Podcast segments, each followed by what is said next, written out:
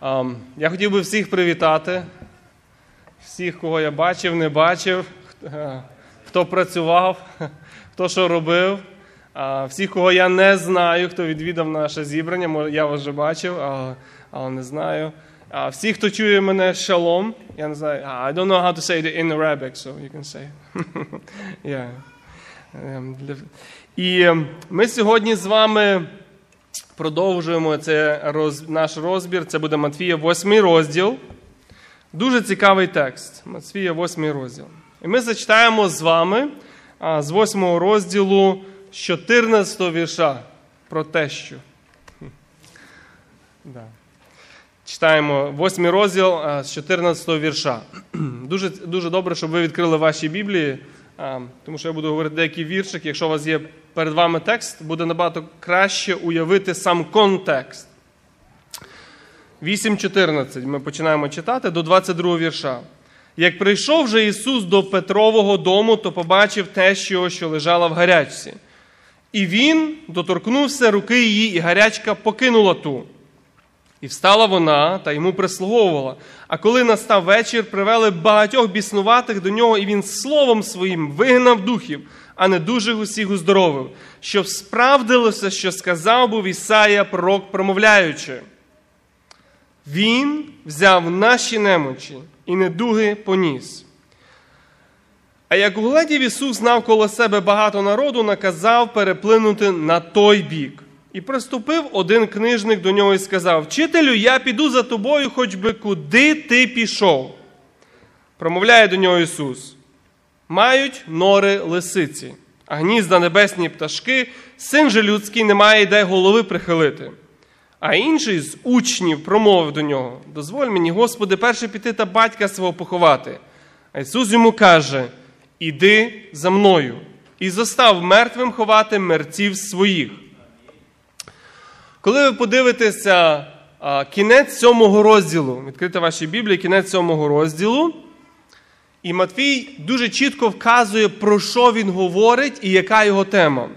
І цей 29-й вірш останній сьомого розділу закінчується такими словами, які ми часто цитуємо. Навчав він їх, це Христос, як можно влади, той, хто має владу.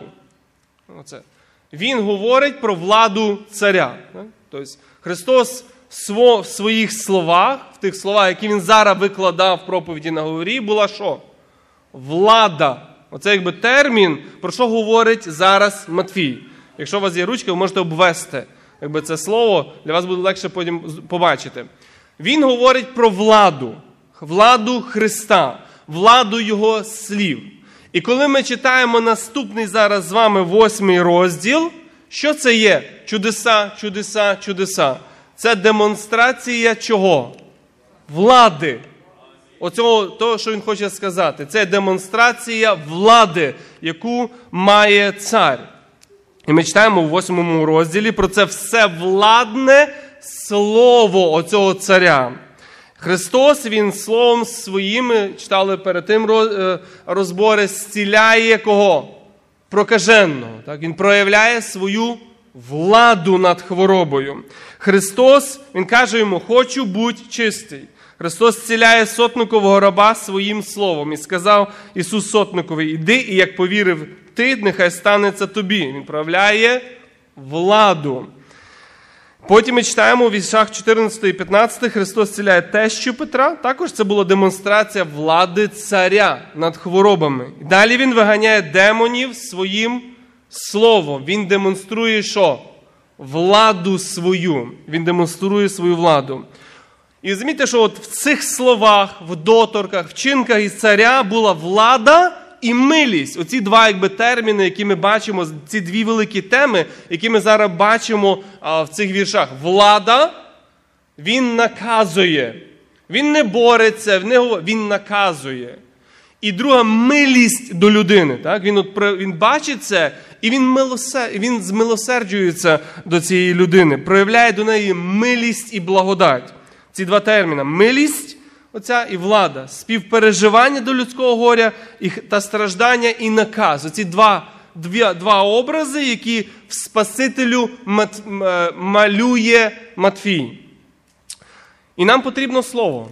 Нам потрібно слово, бо саме слово з великої букви, слово Христос, що Він робить? Він спасає, Він зціляє, Він лікує, Він виганяє демонів, Він навчає.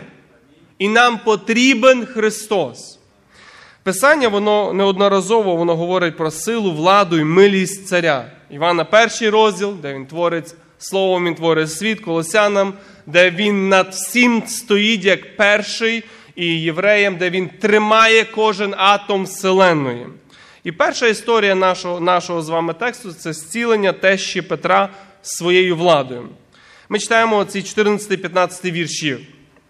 Прийшов Ісус до Петрового дому, побачив тещу, що лежала в гарячці. Він доторкнувся руки її, і гарячка покинула ту. І встала вона та йому прислуговувала.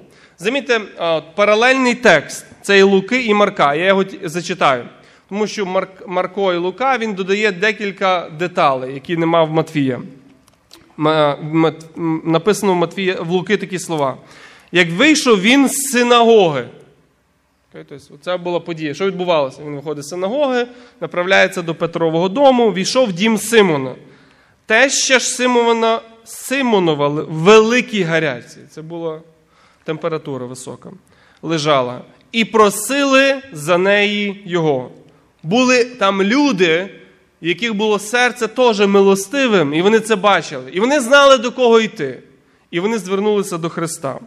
Марко в першому розділі 29 по 30 вірш, він каже, що вони вийшли з синагоги, знову послідовність оця, небавом прийшли з Яковом і Іваном додому Симонового та Андрієвого.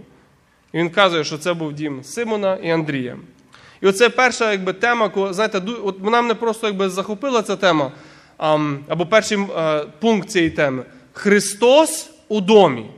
Замітьте оцей момент. Христос у домі. Що може бути найкращим, як запросити Христа в свій дім? Що може бути найкращим? Особливо, коли у домі смуток.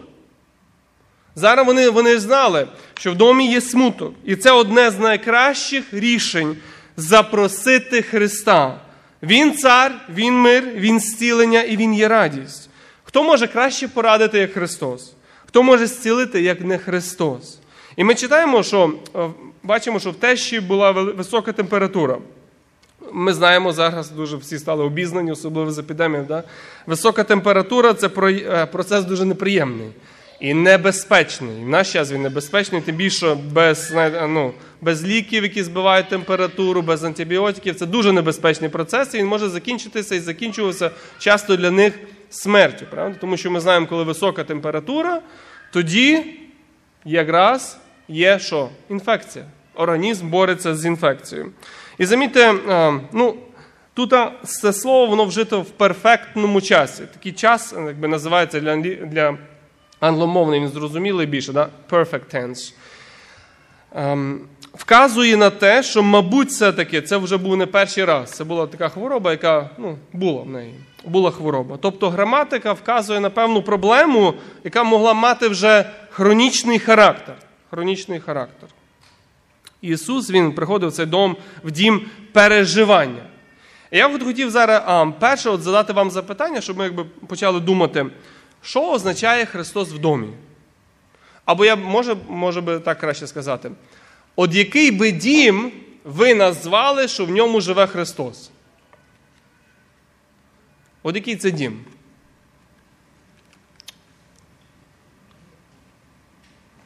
Який дім, де живе Христос, де є Христос?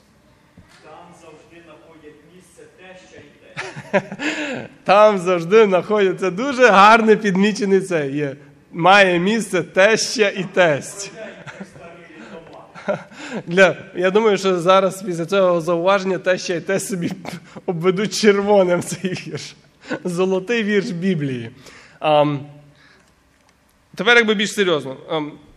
Як ви назвете дім, сім'ю, ви дивитесь на сім'ю, і ви і ви бачите, і ви кажете, в цій сім'ї живе Христос, в цій сім'ї є Христос. Будь ласка. Тільки якщо ви хочете сказати, ви піднімаєте руку, вам дають мікрофон, щоб ми всі почули. Саня, візьми мікрофон, будь ласка, ти будеш давати кому потрібно. Ще раз питання питання дуже просте. В якій сім'ї є Христос? От яка це така сім'я? Ну що там є? Що там є, чого там немає? А, що там може бути чи не може бути?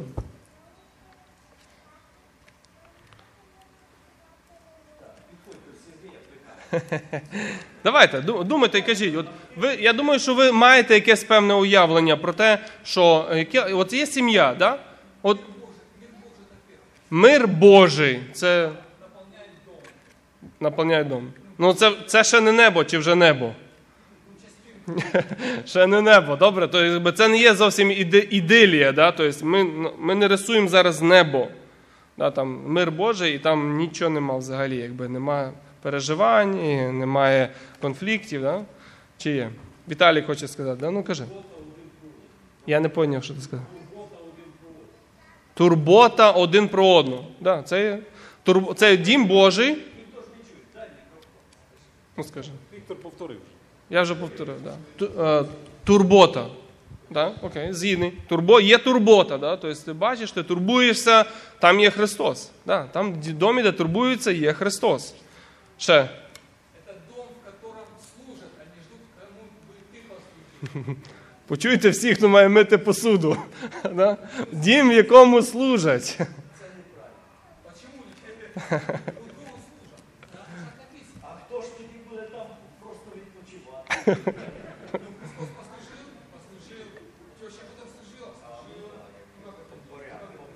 Окей. А. Не, вони кажуть, що не чують, що ви говорите. Це дім, в якому служать. Так, амінь. Ще які оці моменти. Ви дивитесь на сім'ю, і ви скажете, у вас є, ви дивитесь, ви можете сказати, це християнська сім'я, в ній живе Христос. Це ні. Тому що. Я думаю, що у вас є якісь певні якби, ем, зображення да, на, на, цей, на, цей, на цей счет. Дивіться, то, е, оце питання, да, Христос, що означає Христос є в домі? В домі? Ми, ми а, бачимо багато е, місць писання.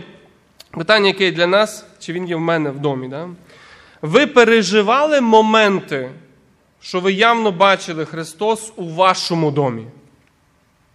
От ви переживали моменти, ви явно бачили, Христос є зараз в моєму домі. Якщо переживали, можете також е, поділитися. Якщо я піду далі, як у вас зараз буде, підуть думки, то ви можете підняти руку і ви можете поділитися. Замітьте, що Ісус Він є в домі переживання. І кожна сім'я, туди хочу сказати, що кожна сім'я в той чи інший час ви зустрінетеся зі смутком. Це хвороби, це переживання, це біль, це смуток. Час, коли, можливо, друзі, і родичі, і лікар мало чим може допомогти. Тому що ми бачимо, там ні, там ні лікаря не бачимо, нікого не бачимо, там ні друзів не бачимо, нема, нема кому допомогти. І ми знаємо, що особливо люди тоді, коли жили, вони ж теж були не глупі люди. Вони розуміють, що ти прийдеш і торкнешся, тебе може така сама доля спіткати, як зараз її, тому що вони це бачили. Ми зараз розуміємо, інфекція передається і все інше. І зараз, коли була пандемія, ми то дуже добре бачили, коли додому не можна було, да? не хотіли приймати, або ви не приймали когось. Чому? Та сама, та сама, та сама проблема. І прихід Христа у цей дім, це є влада царя, оце це владне слово. Бо слово Христа зціляє, і дотик Христа зціляє. І милість, вона торкається хворих. Я ще раз повторю ту думку, щоб ви побачили, що милість, вона торкається хворих. Ми не є Христос. Ми не є Христос, що ми можемо торкнутися і захворіти. Але в нас в серці живе та милість. І та сама милість має провадити нас, коли потрібно ризикувати і торкатися, і приходити, і допомагати. Значить, що може така сама доля і спіткає і нас. Це перший момент і перший урок. Христос у домі. Друге, ми знову бачимо цей дуже цікавий момент, який ми бачили перед тим, на попередньому розборі ця тема знову якби зачіпляє, зачіпляється. Це є заступництво. І просили за неї його. Знову є цей момент заступництва. Ми знову зустрічаємося з людьми, які заступалися за, за інших. Вони просять і просять в того, хто може допомогти. Знаєте, коли ви хворі, ви йдете до лікаря, правда? Ви ж не йдете до механіка, ви не йдете до програміста. Ви йдете до лікаря, бо ви є хворі, правда? Але коли вам потрібно написати програму, вам лікар не поможе. Вам потрібно йти до людини, яка це може зробити. І суть тому, що просять в того, що ти знаєш, що може допомогти, правда? Ти просиш того, хто знає, що може допомогти. І ці люди, вони просили, що просили за те, що Петра, вони знали в кого просити. Замітьте, оцей знову момент, як момент сотником. Є люди, вони дивляться на Христа, і в ньому вони щось бачать, що побуджує їх іти до цього Христа. І вони, вони знають, що може Слово Христа. Вони знають оце всевладне Слово, або можемо іншими словами сказати словами Матвія, вони знають владу Христа.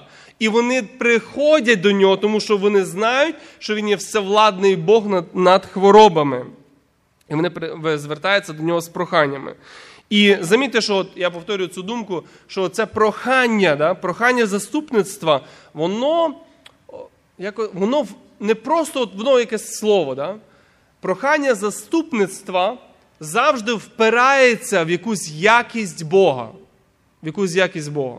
В даному, в даному випадку це от в цю милість Його, що Він є милостивий, Він любить людей, і в Його всевладність. І замітьте, що ми з вами от, ми молимось. Ми молимось, і о, в даному, о, скажімо, зараз в цей момент, ми з цього з тексту ми вчимося разом молитися. Коли я стою на коліна, ми ведемо розмову з Богом на Його словах, тобто словами Біблії. І з цього прикладу ми бачимо, що люди вони вірили в Христа, вони вірили в Його Слово, вони вірили в Його силу. І це саме в молитві ми повинні робити. Ми повинні молитися, приходячи до нього, розказуючи Богові про Його милість, розказуючи Богові про Його силу. Почитайте псалми, і ви побачите, вона просто ними насичена, да? милістю Бога, силою Бога. Ви розказуєте Богові, ви тим самим ваша віра вона стає на фундамент того, хто є Бог. І ми так вчимося молитися. Я хотів вас тут е, якраз запитати: от коли ви стаєте на молитву, яка якість Бога допомагає вам молитися? Яка якість Бога допомагає от вам молитися? То якщо ти говориш тільки, тільки мікрофон, бо інакше тільки я тебе чую і воно немає розмови. Я думаю, что вопрос, не то что вопрос, а я думаю, что на разных этапах жизни, проходя определенные обстоятельства или ситуации в жизни, ты смотришь как бы много, э, на многогранный характер Бога. В одной степени ты видишь Его силу, в другой Его всемогущество, в третьей увидишь милосердие Его к тебе, к себе. Я думаю, что это не может быть как бы вот одноразово. Всемогущество Его, суверенность Его, да? Это многие качества, которые в каждом мне как бы особо выделяются в твоей жизни. Ты видишь вот это действие руки Божьей в твоей жизни. И От тогда, сьо- сьогодні, як Да. ти думаєш? От сьогодні. ну, сегодня я видел Бога как охраняющего, да, мы с ним утром проснулись, у нас все двери на распашку, Марина говорит, э, псалом читает и, и мне говорит, и говорит, если Господь не созиждет дома, напрасно трудятся строящие его. Если Господь не охранит города, напрасно бодрствует страж. Да. И все. И это Бог, охраняющий нас. Понимаете? Она мне сегодня утром сказала, говорит, она, она встала, говорит, я смотрю, говорит, двери на распашку открыты, все, заходите, люди, берите, что надо. Ну, Бог охраняет, понимаете? Да, вот так вот. Я от ще раз повторю це запитання. Яка якість Бога, от ви звертаєтеся або на яку впираєтеся в молитві? Будь ласка, ви можете ділитися. Яка якість Бога, на яку ви впираєтеся в молитві? Отець. Саня сказав, да. Отець. Ми часто спираємося на те, що є отець, який турбується про нас. Зараз. Дайте росу, я не почув. Вірність. Я розумію, що ви називаєте. Я, от, я би хотів, щоб почути, якби ви чуть-чуть розшифрували, що ви маєте на увазі. От я кажу вірність. Що це означає? Ну, для мене особисто. Можеш сказати? Два слова, що маєш на увазі? Але дай, дай мікрофон все. За, Тарас. Повтори ще раз, але в мікрофон, бо не чують. Коли звертаєшся до Господа, ти віриш в то, в то, що Він є вірний. І коли звертаєшся, Він вірний зробити те, що ти просиш. І він дає відповідь. Не один раз було таке, що коли звертаєшся до нього, і тут же дає, получаєш відповідь, тому що він вірний в слові. Бачите, оцей знову момент. Віра в чогось впирається, да? От віра впирається в вірність Бога. Вірність Божу. Хорошо. Ще які моменти вашого життя, от ви молитеся. Дай, Рафік.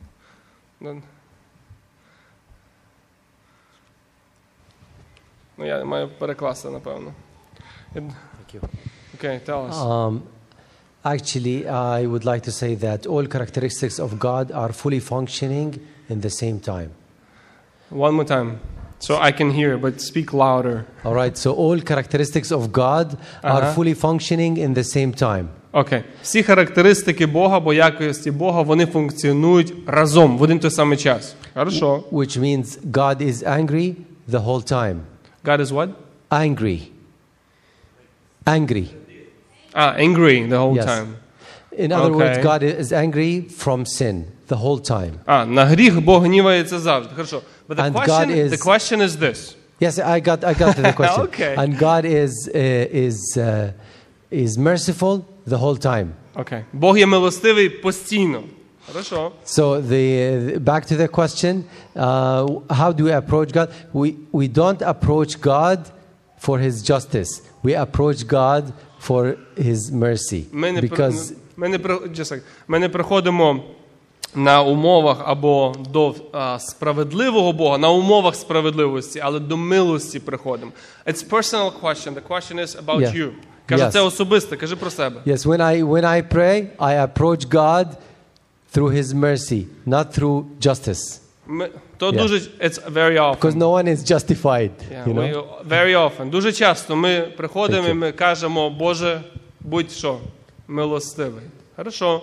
Тобто оце, оці моменти ми, ми, ми вчимося молитися. Ну я хотів, щоб ви замітили оцей момент, і ви побачите, в нас немає на це часу, але коли будете читати чи псалми, чи молитви, довгі молитви в Писанні, ви побачите, що святі оці мужі, вони розмовляють з Богом про Бога. Правда?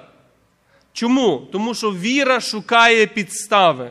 Для когось це є вірність, для когось це є в певний момент милість, для когось є якесь слово, за яке чіпляється віра. Але віра повинна за щось чіпитися. І вона, ви побачите, що ваша віра будується, коли будете з Богом говорити про Бога. Наступний урок, який ми бачимо після того, що сталося, він торкнувся її, зцілив, і вона встала і що? І прислуговувала. Це дуже простий урок. Встань і служи. І не тільки я скажу служи, а я скажу встань і служи. Встань і служи. Пережив дотик Христа, встань і служи. Христос зцілив тебе духовно, встань і служи. Христос зцілив тебе фізично, встань і служи. Зцілення Христа, знаєте, це не є лікування лікарствами. А, ви знаєте, після прийому деяких антибіотиків, що відходиш потім тиждень-два, або такий сайд-ефект, що ти, ще, ти їх довго, довго відчуваєш. Або після, особливо після температури, ви знаєте, деколи тиждень ти себе відчуваєш просто як вижатий. Да? Замітьте, що дотик Христа дає не тільки зцілення, але і силу для служіння.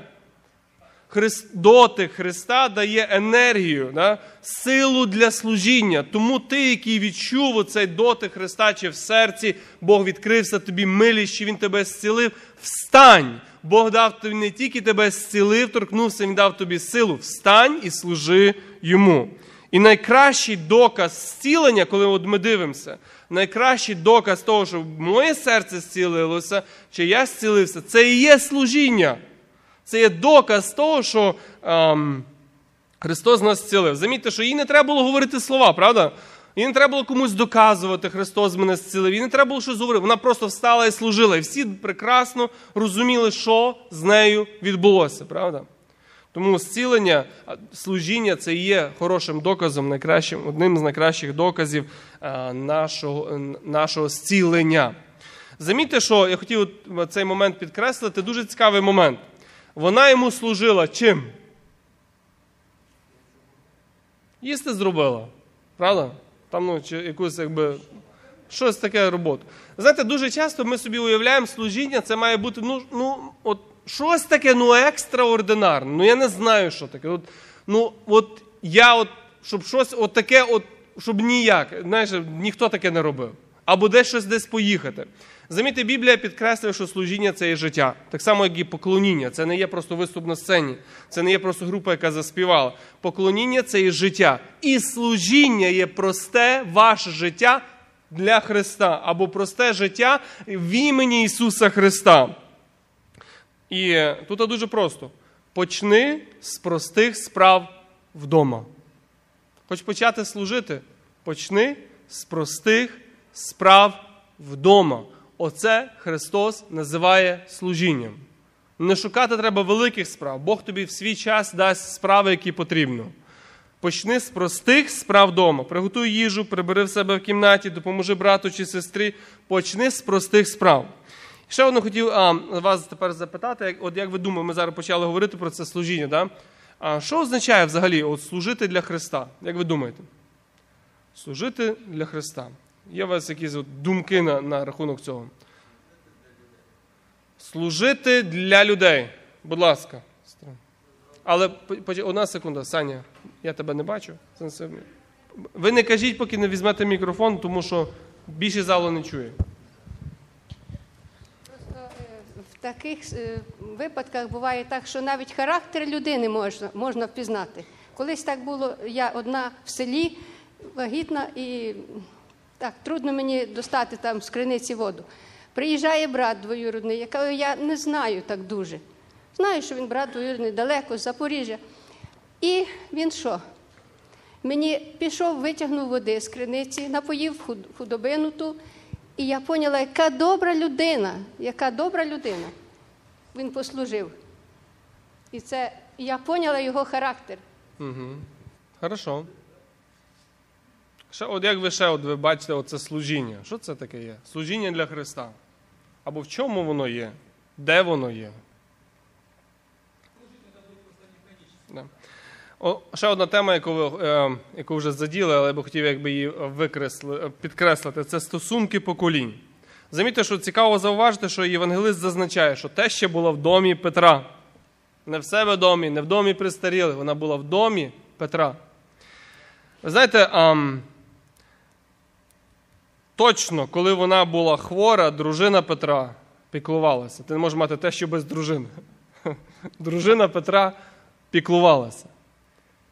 Ем, замітьте, от, вона не була, можна сказати так, не, не слабих да? жінок, які бояться всього за дітей, щоб ще хтось не захворів і не заразився, і щоб ще щось не сталося. Коли потрібно було служити, вона ризикувала і вона служила. Правильно? І вона служила. Так само і Петро. Це люди, замітьте, от, от, от перший момент, коли я побачив про Петра, це які виконували Божу заповідь. Шануй кого? Батьків. Це був Петро і його жінка.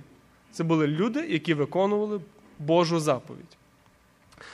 Ам, люди вони і тоді добре знали, що, що можна заразитися, що при температурі, але це сім'я, яка була згідна брати таку ношу. Вони піклувалися про батьків і вони виконували заповідь. Ми знаємо, що вік бере своє, батьки старіють чи може хворіють. Доглядати за ними це в першу чергу турбота дітей, а не держави. Доглядати за батьками це в першу чергу турбота дітей, а не держави. Коли ви відвідаєте дома престарілих, може ті батьки живуть в хороших умовах, але все рівно ви побачите, не вистачає розмови, не вистачає спілкування.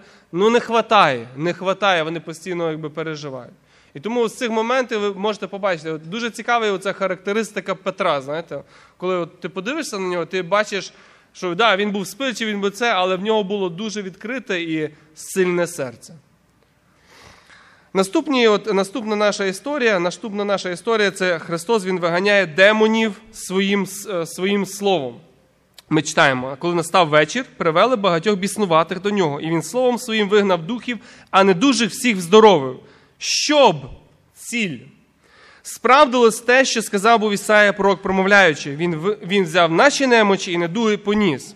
Продовження цієї історії того дня, коли він виходить з синагоги, він, коли він зцілив тещу, ми читаємо, що він виганяє демонів. І Матвій зазначає, що Ісус це зробив своїм всевладним словом. Знову та сама тема, яку він, яку він зазначив, що він про неї говорив влада Христа. Замітьте, що це не було якесь магічне слово, якесь заклинання, це було просте людське слово. Да? Ну, воно звучало як людське слово, але це було слово з владою. Христос Він не бореться з сатаною. Часто можете почути чи в пісні, чи де-небудь в мультику, хто знає, де побачите. Христос Він не бореться з сатаною. Він, ам, пока, він наказує іншими словами.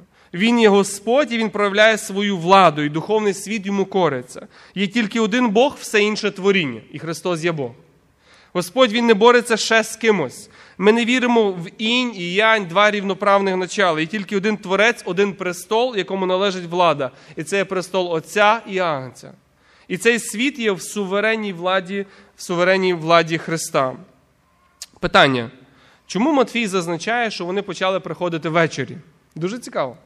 Чому Матфій зазначає, що вони приходили ввечері? У вас слаба дитина, коли ви будете завтра приходити до Христа чи сьогодні? Ви поняли. Да? У вас слаба, у вас слаба мама це або біснується, кидається в це. Коли ви будете йти? Сьогодні, завтра, ждати до вечора, чи коли будете йти? Знаєте, що Христос там зараз. От замітьте оцей момент. Матвій якби от підкреслює оцю якби людський фактор. Да? Вони приходили ввечері, і ми знаємо, що це був день коли? Субота. Він вийшов з синагоги. Да? Суботу люди чекали, поки закінчились, щоб прийти до Христа. Замітьте, як їхні традиції, да, от як їхні правила впливають на їхнє життя. Ем, якщо я правильно скажу, я надію, що ви мене зрозумієте, як легалізм, який вкоренився в них, обмежує цю роботу благодаті в їхньому житті. Їхнє оце неправильне розуміння, яке Христос постійно вибивав. З того, що робити можна добрі діла і в суботу. Вони чекали, поки закінчиться день, поки все станеться, аж тоді приходили. Я не знаю, може хтось і не дочекався. І закінчилось плачевно раніше, ніж було потрібно прийти до Христа. Своїм неправильним розумінням і своїми витікаючими поступками люди обмежували цю дію благодаті в своєму житті. Своїми людськими правилами ми можемо обмежувати доступ до Христа.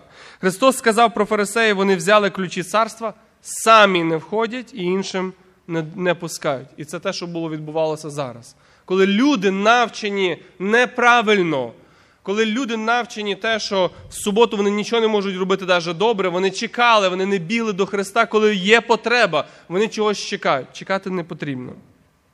Милість вона є доступна для всіх. І вона доступна в будь-який час для усіх людей. І Христос Він демонструє цю силу свого царства. Царство перемагає, яке царство його перемагає царство темряви. Демряви, демони вони коряться Христу. Христу. Замітьте ще одну дуже цікаву річ, яку нам потрібно тут збагнути.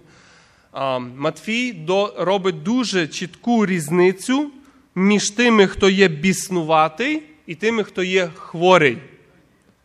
Замітьте, як він каже, коли настав вечір, привели багатьох біснуватих до нього. І він словом своїм вигнав духів, кома. Це одна категорія людей, да? біснуваті. Господь наказав, вільна, людина вільна. Є друга категорія людей не біснуваті, але хворі, а не дужих всіх здорово. Приводили біснуватих, приводили також і фізично хворих людей. Корінь одних була духовна проблема, да, духовна залежність. Корінь друга була фізична, других людей була фізична недуга. Тобто не всі хвороби мають демонічну причину. Okay? Більшість хворіб це фізична недуга. Не потрібно і не біблійно, і духовно нездорово. За кожною проблемою бачити демонів. Ходити на енкаунтери, щоб виганяти з кожної, з кожної штуки виганяти демонів.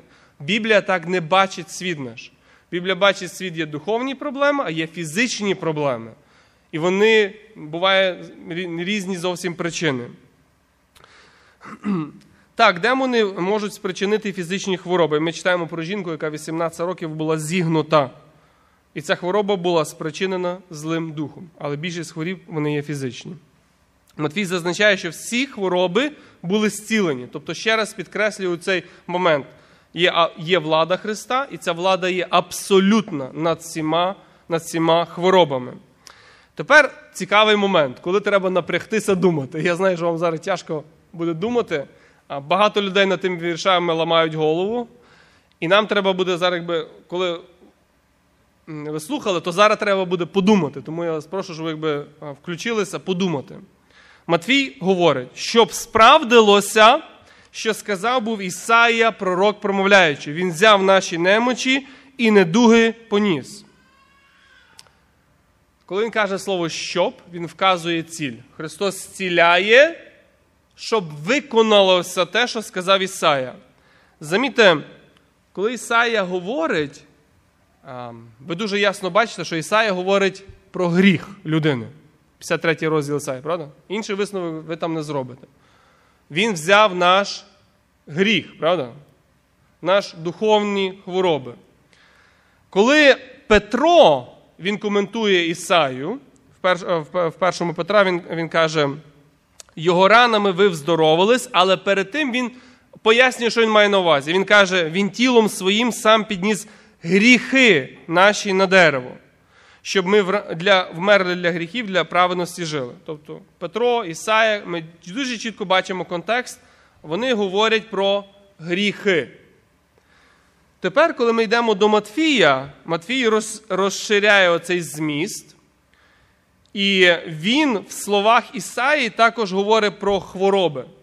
Тільки ми розуміємо, що з тексту ясно слідує, бо він зцілив хвороби, які фізичні хвороби, і цитує Ісаю. Він включає фізичні хвороби.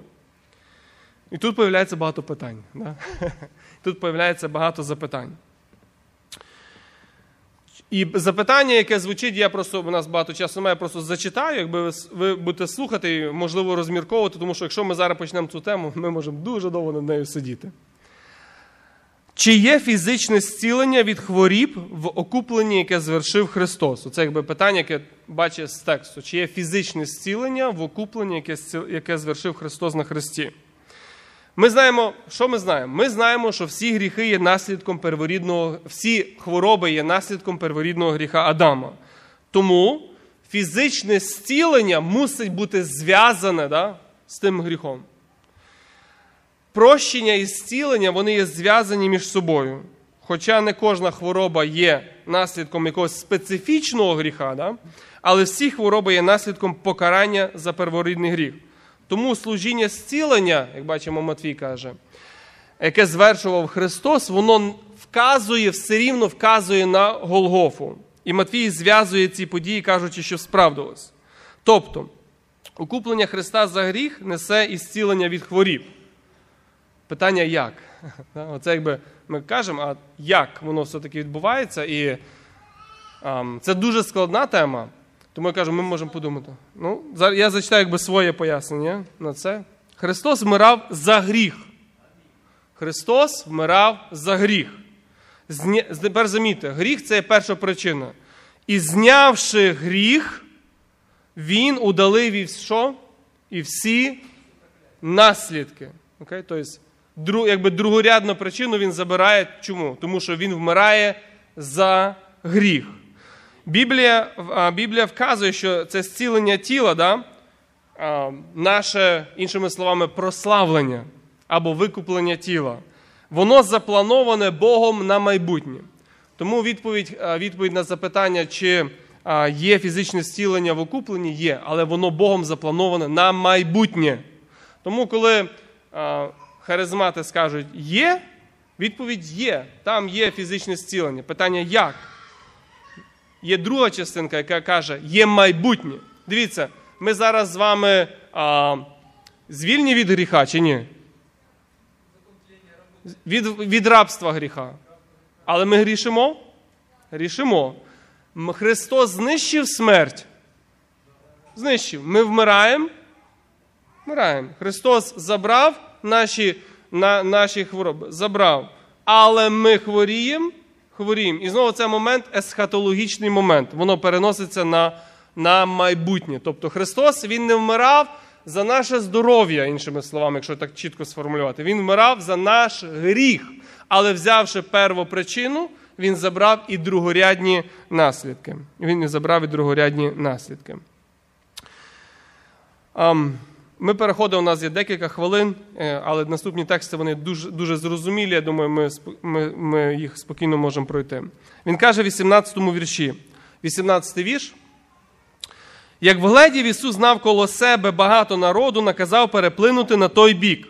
Замітьте, знову бачимо Христос, як і попередній історії, він уникає народної популярності. Послухайте ще раз: народна популярність не завжди приносить добро для вашого життя.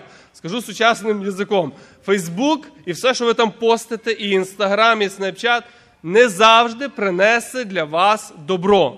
Деколи треба цього уникати. Особливо, якщо ви служите для Бога. Чому? Тому що я бачу, навіть зараз дивлюся по деяких місіонерах, які люблять все постати. І ти розумієш, з моєї точки зору, те, що вони роблять, зараз принесе їм що? Не зовсім те, що вони думають, їм принесе. Замітьте, що ми то саме робимо. Коли до нас приїжджають е, місіонери чи люди з закритих країн, що ми робимо з вами з нашою трансляцією? Виключаємо. Чому? Тому що ми знаємо, що якщо ми будемо транслювати ті, те, що вони скажуть, і ці імена, які вони скажуть, чи ті фінанси, чи ті, скажімо, допомогу, яку вони роблять, що з ними буде? Правда? Замітьте, оцей момент, то, що ми робимо, Христос так само робив. Він розумів, що для місії того, що основного завдання свого життя не завжди потрібна популярність.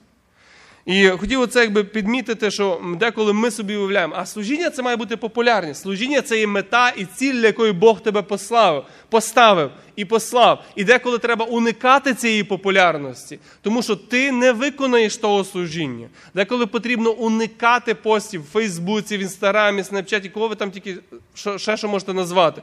Уникати. Не завжди треба розголошувати на весь світ все, що відбувається.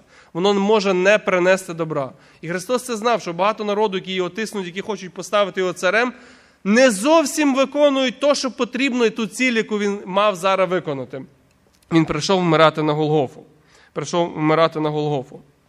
І от коли він наказав переплинути, щоб уникнути цієї популярності людей, відбувається, підходять двоє людей. От перша людина підходить, підходить до нього, перша людина, і а, ми читаємо про неї, вона каже, приступив один книжник. І він каже до нього, учителю. Знаєте, от, це не була проста людина, це сам був вчитель. Це був вчитель закону. Дуже цікаво, що ну, от коли так послухаєш, знаєш, одна людина до тебе підійде. Ну, коли до тебе підійде, якби, от, скажімо, да, ця людина, яка розбирається в тому і ще за тобою хоче вчитися в тебе. Ну, це дуже ніжні слова, дуже такі покірливі слова, правда? Вони звучать. Дуже хороші слова, дуже такі лесні слова. І Христос, знаєте, от, ем, хотів от просто запитати для вас. У чому ж ем, є ціна слідування для цього книжника? Він був не готовий, знаєте, будувати дім. Він був не готовий платити ціну. І ця ціна для нього була розп'ясти свій комфорт. Це було розп'ясти свій комфорт. Коли книжник, він сам бувши вчитель, знавець закону, звертається до Христа, це, ну, це похвально, це точно похвально. Вчитель, він розбирається в Писанні, Біблії, він хоче йти за Христом. Ми кажемо, ми деколи, знаєте, кажемо, коли от дивимося на той текст, я хотів, щоб ви е, замітили. Головне бажання. Чи не головне? З цього тексту? Ні. Головне бажання, щоб в тебе було служити, не завжди. Не зовсім. У цього чоловіка було бажання, була смілива заявка: я піду за тобою. Йому бракувало витривалості і посвяти. Як цьому юноші, да. він не хотів. Да. Іди продай. Да. Ам, ви знаєте, от а, дуже легко сказати гарні слова. Слова нічого не стоять, їх легко сказати. Чоловік не був готовий розп'ясти свій комфорт і свої розкоші, навіть ми можемо сказати, необхідності життя. Дім, да? тепле ліжко, м'яка подушка, душ, гардероб, стіл, холодильник. Може бути різне. От тільки ви, як ви думаєте про щось, що Бог до вас чогось більшого кличе, зразу виникають ці речі в голові. А там того немає, то, і то, і то, і то, і то, і то. Це оцей, оцей книжник. Я да, але я не готовий позбутися комфорту. І Христос каже, що слідування за ним це все ціла посвята. Ми самі повинні лягти на, те- на цей жертівник. І ми читаємо це про Павла. Він каже: в усьому себе виявляємо як служителів Божим. Великим терпінні, в скорботах, в бідах, в тіснотах, в дарах, в'язницях, розрухах, працях, недосипаннях, постах. І знову він в 11 розділ того ж послання другого Коринтян каже: був більше в працях, в ранах міру, частіше у в'язницях, часто при смерті. І далі, і далі перелічує все це. Оцей момент, коли Христос каже, хочеш йти за мною, тобі має, якщо деколи тобі, скажімо, коштувати це буде твого комфорту. І ми повинні це розуміти. Деколи, коли потрібно послужити для Христа, можна прийти в зібрання, коли, коли жарко, чи ні? Можна. Позбутися свого комфорту. Можна послужити людині, коли важко. Можна. Позбутися свого комфорту. Має бути оця доктрина, яку ми кажемо, витривалість святих. Святі мають витривати у вірі. Ем, Ми, е, в Євреям написано так: ми стали учасниками Христа, коли тільки почати життя, ми затримуємо певним аж до кінця. Почали, відмовся, іди, ти маєш затримати це життя. Якщо тільки пробуваєте в вірі, тверді і сталі, не відпадайте від надії Євангелії. Відмовся від комфорту. Тримайся Євангелії. Ти, ти маєш витривати в вірі. Християнське життя це життя боротьби, відмови від комфорту, життя заради слави Христа. Ще один урок, який, який я вже задів, але скажу, сформулюю його. Не вартує заповнювати позиції людьми, які можуть гарно сказати, мають вчений ступінь, але їм бракує посвяти. Не вартує це робити. Заповнювати просто є пусте місце і о, давайте, бо людина вчена. О, давайте, бо людина гарно вміє говорити. О, давайте, бо людина. Людина має посвяту для цього служіння. Замітьте, Христос бачив, це була людина, яку можна було легко поставити, приєднати до 12. Біблію знає, то знає, то робить. Все. Немає посвяти серця. Це те, що ми маємо шукати, коли ми закликаємо на служіння когось. Ціна слідування учня це слідування з повною посвятою понад обов'язки життя. І це те, що ми читаємо з цим наступним чоловіком. Замітьте, що він підмічає, що коли це був книжник, то друга людина, яка підійшла до Христа, був учень. Правда? Хтось, ми не знаємо, 70 учнів, хто, хто ну, він би називався учнем. І оцей учень, тому що потрібно учнівству, тому що учню потрібно, да? що потрібно. Йому потрібно також оця посвята. Він каже: дозволь, я піду перше батька поховаю. Може, батько зараз помер. Можливо, така трактовка, йому потрібно зараз було піти. Можливо, батька він мав догледіти, да, така фраза або оборот речі, коли ми кажемо, треба його догледіти, тобто поховати, мається на увазі догледіти. Його може таке бути пояснення. Ну, суть одна. Замітьте, от, е, мені подобається цей приклад. Іде жорстокий бій. Просто зараз йде жорстокий бій. Ворог він намагається захопити позиції, іде бій, лється кров, всюди якби рвуться гранати. Да, уявіть собі таку якби, картину. Ам, потрібно дати відступ, відсіч, захопити якусь висоту. Да? Раптом до командира підбігає солдат. І він йому каже: знаєш що, в мене прийшов меседж, або там лист прийшов, меседж прийшов. Тато помер. Як ви думаєте, що командир йому скаже? Він скаже, добре, йди додому. Не скаже він йому того. Чому, от замітьте оцей момент, а, коли він навіть, я думаю, може і увагу не зверне на, це, на ці речі. Чому? Тому що в порівнянні, замітьте, в порівнянні зі смертю батька справи життя і смерті зараз набагато важливіші.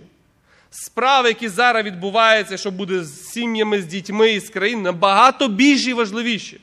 І оцей момент, який ми повинні побачити, справа вічного життя і смерті набагато важливіші, ніж всі твої і мої обов'язки. І коли це є справа вічного життя, коли це є справа спасіння, коли це є справа торкається Євангелії, набагато важливіше, ніж всі обов'язки нагальність і невідкладність учнівства. В порівнянні з буденними, навіть надзвичайними ситуаціями життя, зараз закінчу скажу, справа учнівства, бо ми говоримо учень да, про учнівство, слідування за Христом не перевершено важливіше, тому що це є справа вічного життя. І Христос йому каже: іди за мною і застав мертвим ховати мерців своїх. Краще проповідувати Євангелію, ніж ховати мерців. Це точно. Юра, будь ласка.